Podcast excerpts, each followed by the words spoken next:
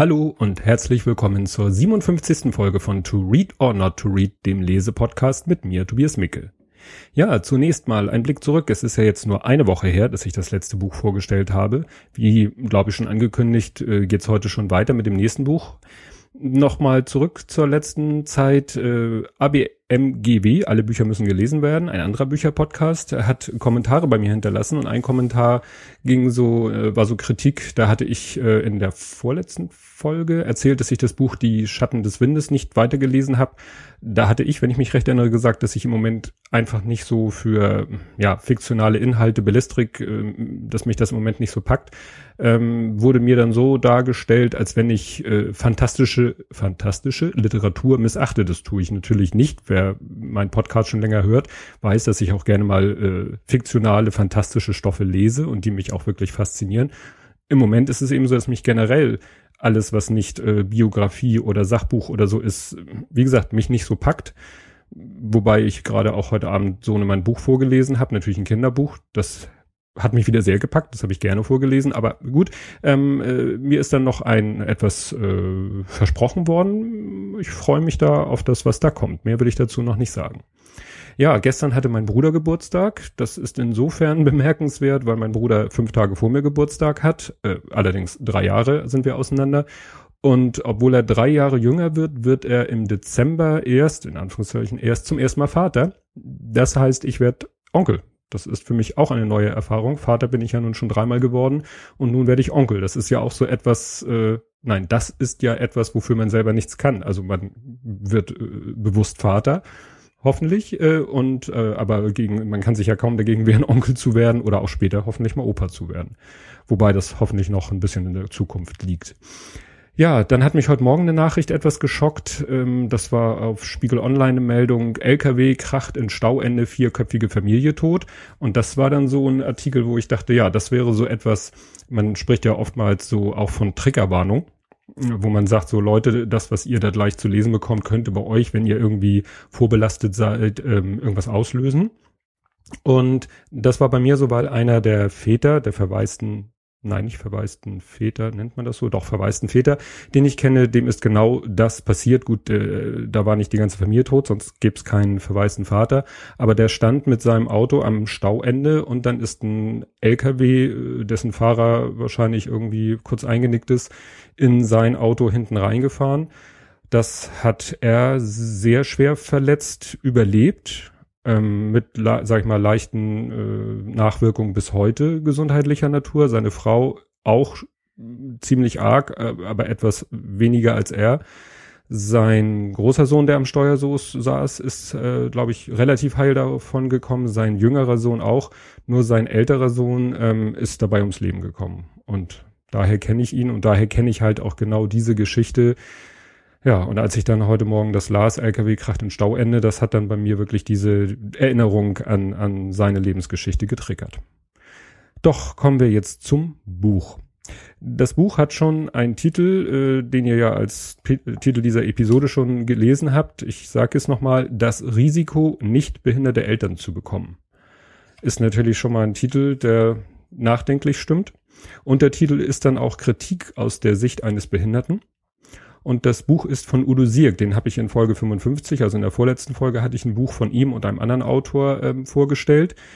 Ähm, Nochmal kurz zusammengefasst, Jahrgang 56, selbst äh, körperbehindert, ist Diplombibliothekar, freier Autor, ja, wie gesagt, äh, das ist eigentlich das, was man wissen muss. Also langjähriges Redaktionsmitglied der Krüppel-Zeitung, die sich selber so betitelt hat und äh, veröffentlicht halt viele Artikel zum Thema Behindertenpolitik, Euthanasie, Humangenetik. Auf das Buch bin ich gestoßen, hatte ich auch vor zwei Folgen schon erwähnt, eben über eine E-Mail in, in einem E-Mail-Verteiler äh, mit einem Hinweis auf eine Veranstaltung, wo er spricht. Und da war nämlich der Titel der Veranstaltung, wenn ich mich recht erinnere, war identisch mit diesem Buch. Und da hat mich der Titel natürlich auch schon so von dieser Veranstaltung und diesem Buch dann so angetriggert. Ähm, wie gesagt, das ist hier das zweite Buch. Und ich muss sagen, dieser Titel hat mich wirklich geschockt, weil das ist ja genau das, also da bin ich ja genau der Betroffene. Also nicht, dass ich das Risiko äh, hatte oder habe oder wie auch immer nicht behinderte Eltern zu bekommen, sondern dass äh, mein Sohn Justian hatte eben ja das Schicksal, nicht behinderte Eltern zu bekommen, weil er war behindert, wir sind nicht behindert. Und äh, vielleicht mal so als Einstieg, ich werde ein bisschen wieder was aus dem Buch vorlesen. Ein ganz guter Einstieg ist das Vorwort oder ein Teil des Vorworts, weil da das ganz gut zusammengefasst ist. Ausgehend von dieser Feststellung beginnt dieses Buch mit der Schilderung der in Klammern eigenen Beobachtungen und Erfahrungen behinderter Menschen mit ihren Eltern. Dabei werden keine Geschichten aus dem Leben eines Sonderlings erzählt, sondern vielmehr elterliche Verhaltensweisen und Wertvorstellungen benannt und hinterfragt. Gleichzeitig kommen die Auswirkungen der beschriebenen Umgangsweise beim behinderten Kind zur Sprache.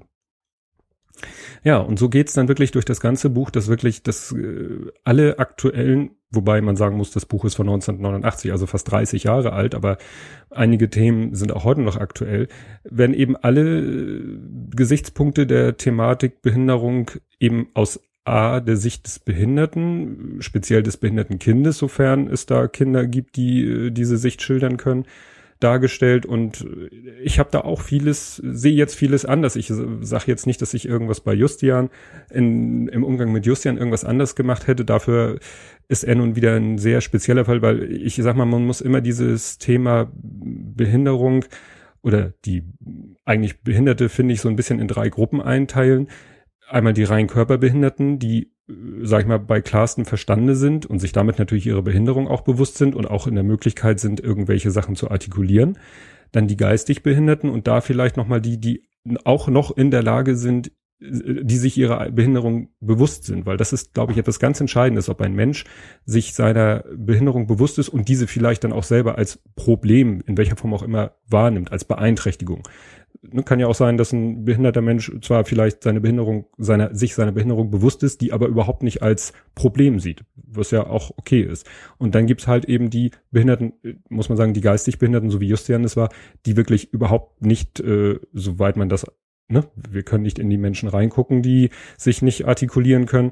Ähm, der sich, bin ich der Meinung, seiner Behinderung nicht bewusst war, weil er halt einfach in seiner komplett eigenen äh, Wahrnehmungswelt lebte ja, wie gesagt, in diesem Buch geht es dann um alle möglichen Aspekte. Zum Beispiel um das Thema Integration. Und das wird so ein bisschen dargestellt, finde ich, als Zwangsintegration. Und als Alternative wird da eben gesagt, ja, kann man nicht das Anderssein akzeptieren, anstatt jetzt jemanden zu integrieren und ihm unbedingt so formen zu wollen, so in ein, in ein Korsett, da komme ich später nochmal drauf, zu zwingen, damit er so wird, wie alle anderen sind? Kann man ihn nicht so akzeptieren, wie er anders ist und trotzdem Teil des Ganzen sein lassen? Und das fällt einem natürlich heute ein, wenn gerne mal von der Integration anderer Kulturen oder so gesprochen wird, dann wird eben auch gesagt, ja, was ist Integration, was ist Assimilation? Muss jemand der aus einer anderen Kultur kommt und äh, in unsere Kultur integriert werden soll, will, darf, muss, äh, muss der seine eigene äh, Identität dafür aufgeben. Und so ist es hier eben mit den Behinderten. Müssen die sich denn unbedingt so umformen lassen, dass sie der Allgemeinvorstellung entsprechen? Oder kann man nicht einfach ihr anders sein, so wie es ist, akzeptieren? Und da macht er auch wirklich so konkrete Beispiele, dass zum Beispiel ihm selber das ähm, ich glaube, das äh, unsaubere Essen äh, wurde ihm wirklich abtrainiert, weil es halt für ja die Außenstehenden kein schöner Anblick war. Aber wer beurteilt oder wer legt das denn fest? So nach dem Motto, lasst mich doch essen, wie ich esse. Es ist vielleicht in eurer Vorstellung nicht ästhetisch und es ist vielleicht kein schöner Anblick für euch, aber ja, so, so bin ich nun mal. Und das kann man natürlich immer weiter äh, denken. Zum Beispiel, Justian trug nun Korsett, damit er gerade sitzt. Da könnte man sagen, ja, dann lass ihn doch so zusammengesackt sitzen, wie er nun mal von Natur aus sitzt. Ja, aber das geht dann ja wieder auf die Organe und ist dann auch nicht gut. Also ich kenne auch ähm, Kinder, die mussten dann eine, eine Rücken-OP bekommen, bei, bei der ihnen dann eine Eisenstange ins, äh, in die Wirbelsäule eingesetzt wurde, damit sie wieder in gerade sitzen, weil halt die Organe durch das Zusammensacken zu sehr in Leidenschaft, Mitleidenschaft gezogen worden sind. Und da muss man dann eben sagen, ja, was lässt man jetzt einfach, wie es ist und akzeptiert es so in Anführungszeichen jetzt mehr gesprochen oder inwiefern tut man was dagegen? Er hatte dann auch das Beispiel eines Menschen, der er beim Sprechen sabbert und äh, dem man versucht, das Sabbern abzugewöhnen und der sich dafür dann halt das Reden abgewöhnt, weil er sagt, dann rede ich halt nicht mehr, weil Reden ohne Sabbern kriege ich nicht hin, dann rede ich halt nicht mehr, weil die Leute finden es nicht schön, wenn ich beim Reden sabbere. Kann man ja auch so einfach sagen, ja, das ist halt so, dann lass ihn doch sabbern auch wenn es vielleicht für den normalen und ne, nochmal zur Betonung, wenn ich hier von normal rede, dann meine ich da dieses statistische Normal, also ne, wie normal der mehr als die Hälfte der Menschen ist oder so. Oder die Hälfte. Ja, ähm, er hat dann zum Thema Integration noch ein schönes Beispiel, nämlich, ähm, äh, muss ich kurz gucken, Dänemark. Das habe ich mir hier auch als Lesezeichen, damit ich das schnell wiederfinde. Daran, dass ich jetzt so komisch rede, merkt ihr, dass es so schnell auch nicht geht, weil diese Lesezeichen ziemlich dünn sind. Genau, er redet nämlich hier am Beispiel Dänemark, wie man es anders machen kann. In diesem skandinavischen Land wurde in den 50er Jahren das Normalisierungsprinzip führend entwickelt. Treibende Kraft war der allgemeine Wille zu politischen Reformen nach dem Ende des Zweiten Weltkriegs und des Erschreckens über die Euthanasieaktion im Dritten Reich. Der Wille zur Neuorientierung schloss deshalb Überlegungen zur geeigneten Lebensplanung für geistig behinderte Menschen ein. Ne? Also da war schon direkt in der Nachkriegszeit in Dänemark eine ganz andere, ja, ein ganz anderer Ansatz als ja in Deutschland. Ja, äh, im Gegensatz zur Integration spricht er dann aber auch davon, dass auf der anderen Seite eben eine Aussonderung stattfindet, dass eben Behinderte in spezielle Einrichtungen gesteckt werden, sprich in Sonderschulen, Förderschulen, in Behindertenwerkstätten oder sonstige Sachen. Das ist natürlich dann wieder eigentlich das Gegenteil von Integration, nämlich ja, in spezielle Einrichtungen, wo sie keinen Kontakt zu Nichtbehinderten haben. Und bei Werkstatt für Behinderte, das, da lässt er sich ein bisschen länger für drauf. Klar, das ist auch heute noch, muss man sagen, für die meisten mehr oder weniger erwachsenen Behinderten äh, ist das ja der der der Weg. Gut, wie gesagt, das hängt ja immer von der Form der Behinderung ab nur ich kenne eben auch äh, über seinen Podcast den, den, den Pascal, kleines P, vom kleines Gespräch, der sagt eben auch, er hätte auch in eine Werkstatt für Behinderte gehen können, aber da hätte er wahrscheinlich auch irgendeine stumpfsinnige Arbeit gemacht, zu der er mit seinen mittlerweile nicht mehr so funktionalen Händen hätte irgendwas noch machen können. Aber das ist ja dann, auf der einen Seite ist es ein bisschen eine Verwahrung, so nach dem Motto, wir schieben die Behinderten dahin ab. Und auf der anderen Seite auch eine Ausbeutung, weil auf der einen Seite leisten sie eine Arbeit, bekommen dafür aber irgendwie nur ein lächerliches, lächerlichen Lohn. Ja, und die, die, die Werkstätten für Behinderten, so wird das in dem Buch geschildert, bekommen eben Aufträge von Firmen, die damit wiederum kompensieren, dass sie selber keine behindertengeeigneten Arbeitsplätze schaffen, was ja auch eine Möglichkeit wäre. Warum kann man nicht in der normalen Wirtschaft Arbeitsplätze, behindertengeeignete Arbeitsplätze schaffen für nahezu jede Art der Behinderung? Ne? Warum geht das nicht? Ja, ähm, er, hier hat er auch noch mal ein paar Alternativen listet er auf. Das ist hier so eine Liste von einem Horst Frehe. Erstens, die Ausgrenzung aus dem allgemeinen Arbeitsmarkt ist kein Problem der gesundheitlichen Beeinträchtigung Behinderter, sondern Ausfluss der allgemeinen Konkurrenz auf dem Arbeitsmarkt. Mhm. Zweitens, alle Hilfen, die in der Werkstatt für Behinderte angeboten werden, können besser an einem regulären Arbeitsplatz organisiert werden. Drittens, alle Behinderten in der Werkstatt für Behinderte können grundsätzlich in einen normalen Betrieb eingegliedert werden. Wie gesagt, finde ich ein hehres Ziel. Statt Behinderte an die Arbeitsplatzanforderungen anzupassen, müssen Arbeitsplätze nach den Fähigkeiten Behinderter geschaffen werden. Fünftens, durch unterstützte Beschäftigungsverhältnisse können alle Behinderten dauerhaft eingegliedert werden. Also das sind hier mal so, und wie gesagt, das Buch ist ja nicht von gestern, das ist von 1989, also diese Ideen gibt es offensichtlich schon länger.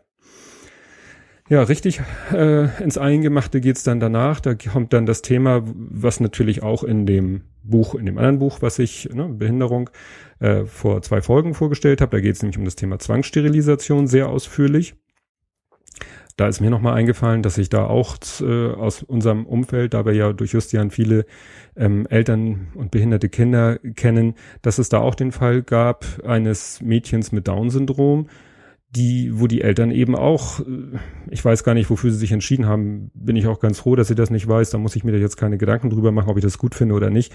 Die standen auch vor der Situation, dass ihre Tochter eben alt genug war, um schwanger zu werden und auch auf irgendwelche Freizeiten fuhr mit anderen behinderten Kindern und wo man dann eben auch äh, nicht weiß, so, ja, die, die sind sich, ja, ich, ist es wirklich schwer.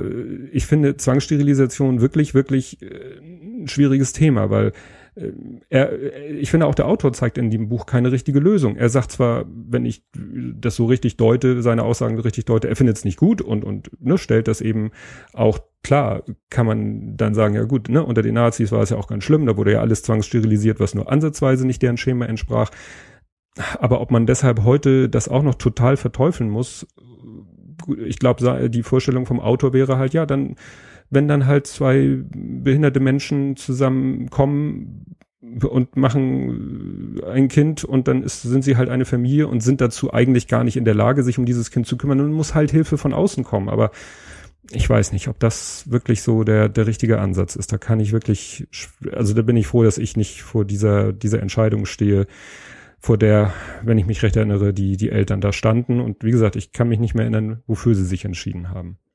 Aber es ist auch heute, ne? Und das Buch ist 30 Jahre alt und das ist wirklich heute noch ein Thema. Was heute auch ein Thema ist, was im Buch äh, besprochen wird, humangenetische Beratung. Ne? Ist ja heute sogar technisch noch weiter entwickelt, diese humangenetische Beratung. Und worauf er dann natürlich auch wieder sehr ausführlich eingeht, ähm, was ja in dem anderen Buch auch schon war, das Thema Euthanasie. Ähm, Dreh- und Angelpunkt ist da dieser Peter Singer mit seinen, äh, mit seinen Theorien und seinen Philosophien. Da verweise ich dann nochmal auf die Folge 55, das ja da, könnt ihr auch nochmal in die Show Notes gucken, in die Links. Ja, zum Schluss kommt dann nochmal so ein kleines Fazit von ihm über die Situation von Eltern behinderter Kinder. Was ich da nochmal interessant fand, war die äh, Conclusio, dass Behinderung keine Rücksicht nimmt auf gesellschaftliche Stellung. Ist ja klar, jedem kann es passieren, wenn er ein Kind in die Welt setzt oder auch wenn er ein Kind hat. Ne? Also es geht ja nicht immer nur vor Geburt oder ab Geburt los.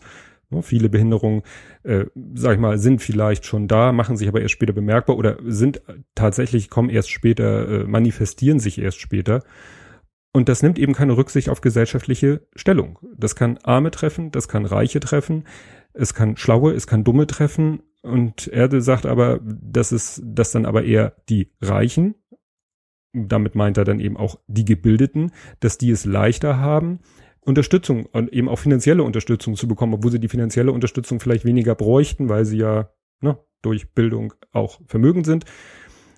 Ja, weil es ist halt dann auch nicht einfach, äh, Unterstützung zu bekommen und sich an die richtigen Leute zu wenden. Da, und das haben meine Frau und ich damals auch so empfunden, da wäre es echt gut, wenn es für jeden, für, also für Eltern behinderter Kinder, ähm, da wirklich Ansprechpartner geben, die einen an die Hand nehmen und sagen, so hier, das und das und das ist möglich, das kannst du machen. Also wir hatten damals den, diesen Gesprächskreis vom Förderverein des Werner Otto Instituts, der hat uns wirklich geholfen, ähm, Tipp gegeben, Tipps gegeben und äh, Dadurch wussten wir dann, wie beantragt, wo beantragt man einen Behindertenausweis, was für Pflegestufen gibt es äh, und so weiter und so fort, weil da kommt niemand zu einem und sagt einem das.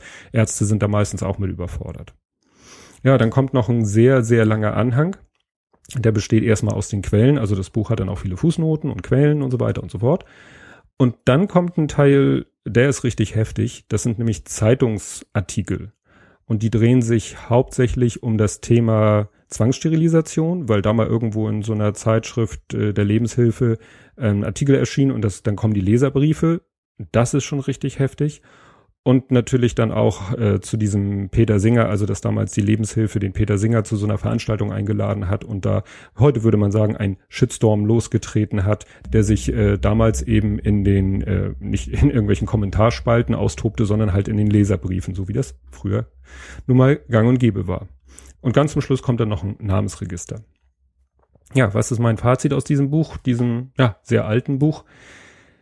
Ich finde die Sicht des Autors, trotzdem ich selber oder vielleicht gerade weil ich Vater, nicht behinderter Vater eines behinderten Kindes war, muss ich ja sagen, ich finde es manchmal ein bisschen überzogen. Es kommt mir manchmal so ein bisschen vor, so, so aus Prinzip muss man jetzt irgendetwas ganz extrem sehen, vielleicht weil man meint, sonst nichts ändern oder nichts bewegen zu können. Da habe ich nochmal ein Zitat mir rausgesucht. Ähm, das sagt er hier am Ende, glaube ich, das, das ist das Ende vom Vorwort. Also, ne, das sagt er wieder, wenn ich mich von Nichtbehinderten distanziere, gelte ich als misstrauisch oder böswillig, werde ich als Behinderter aktiv, gerate ich in den Ruf, geltungssüchtig oder unberechenbar zu sein. Als integriert gilt, wer sich so verhält, wie es vorgezeichnet und erwartet wird. Für mich ist eine Integration aber nur dann wünschenswert, wenn ich das Recht habe, mich auszuschließen. Ja, und eben dieses gerade in den Ruf geltungssüchtig zu sein. Ja, das ist sowas, also wenn man zum Beispiel Raul Krauthausen, ich finde das gut, was Raul Krauthausen macht, vielleicht nicht alles bis in die letzte Konsequenz, aber klar, der sagt natürlich auch, ich muss auch ein Stück weit provozieren und ich muss eben auch extreme Positionen einnehmen, um wenigstens ein bisschen Fortschritt in meinem, in meinem Interesse zu erreichen. Ne? Also wenn die sich da vorm Bundestag in Käfig einsperren, dann ist das schon diskussionswürdig, aber ja, anders kriegt man heute halt keine Aufmerksamkeit. Ja, was mich, was ich mich in manchen Punkten eben frage, ähm, ob das Buch nicht ein bisschen veraltet ist. Deswegen bin ich echt schon fast am überlegen, ob ich zu dieser Veranstaltung gehe von diesem Herrn, um mal so seine aktuellen Sichtweisen zu hören.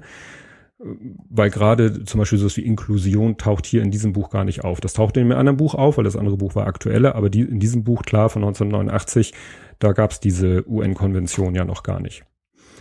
Ja, erschienen ist das Buch interessanterweise im AGSPAK Bücher. Also AG, ne, als A und G, dann eine Lücke SPAK. Ich habe nirgendwo rausgefunden, wofür dieses AG SPAK steht. Also im, im vorne im Klappentext ist äh, oder so, im, wo die ganzen äh, technischen Daten des Buches stehen, CIP und so weiter und so fort. Da steht was von äh, das ist so ein Anhaltspunkt für das Ganze. Genau. Träger ist der Verein zur Förderung der sozialpolitischen Arbeit. Und nun habe ich überlegt, ob dieses SPA vielleicht für sozialpolitische Arbeit steht. Aber keine Ahnung. Ähm, gibt's eh nur noch gebraucht bei Amazon für Apple und ein Ei. Drei Euro oder so plus drei Euro Versand, weil das dann über Minimops kommt oder so. Ja, also es ist natürlich ein sehr spezielles Buch. Es ist keine, sag ich mal, spaßige Abendlektüre, das auf gar keinen Fall. Es ist, wie gesagt, auch schon ein bisschen alt. Aber klar, für mich als genau die Zielgruppe, muss ich ja leider sagen, des Buches, wenn auch nicht mehr aktuell, ähm, ja, musste ich es einfach mal lesen. Und ich, wie schon am Anfang sagte, es hat doch auch ein Stück weit mir die Augen geöffnet und nochmal andere Blickwinkel gezeigt auf diese Thematik. Wobei sich für mich in meinem täglichen Leben da nicht mehr viel ändert, da Just ja nun schon seit über fünf Jahren tot ist. Ja, das soll es zu diesem Buch gewesen sein. Bleibt der Ausblick, dass ich nicht weiß, ob eine oder zwei Wochen. Ihr werdet sehen, lasst euch überraschen und dann hören wir uns zur gegebenen Zeit wieder. Bis dahin, tschüss.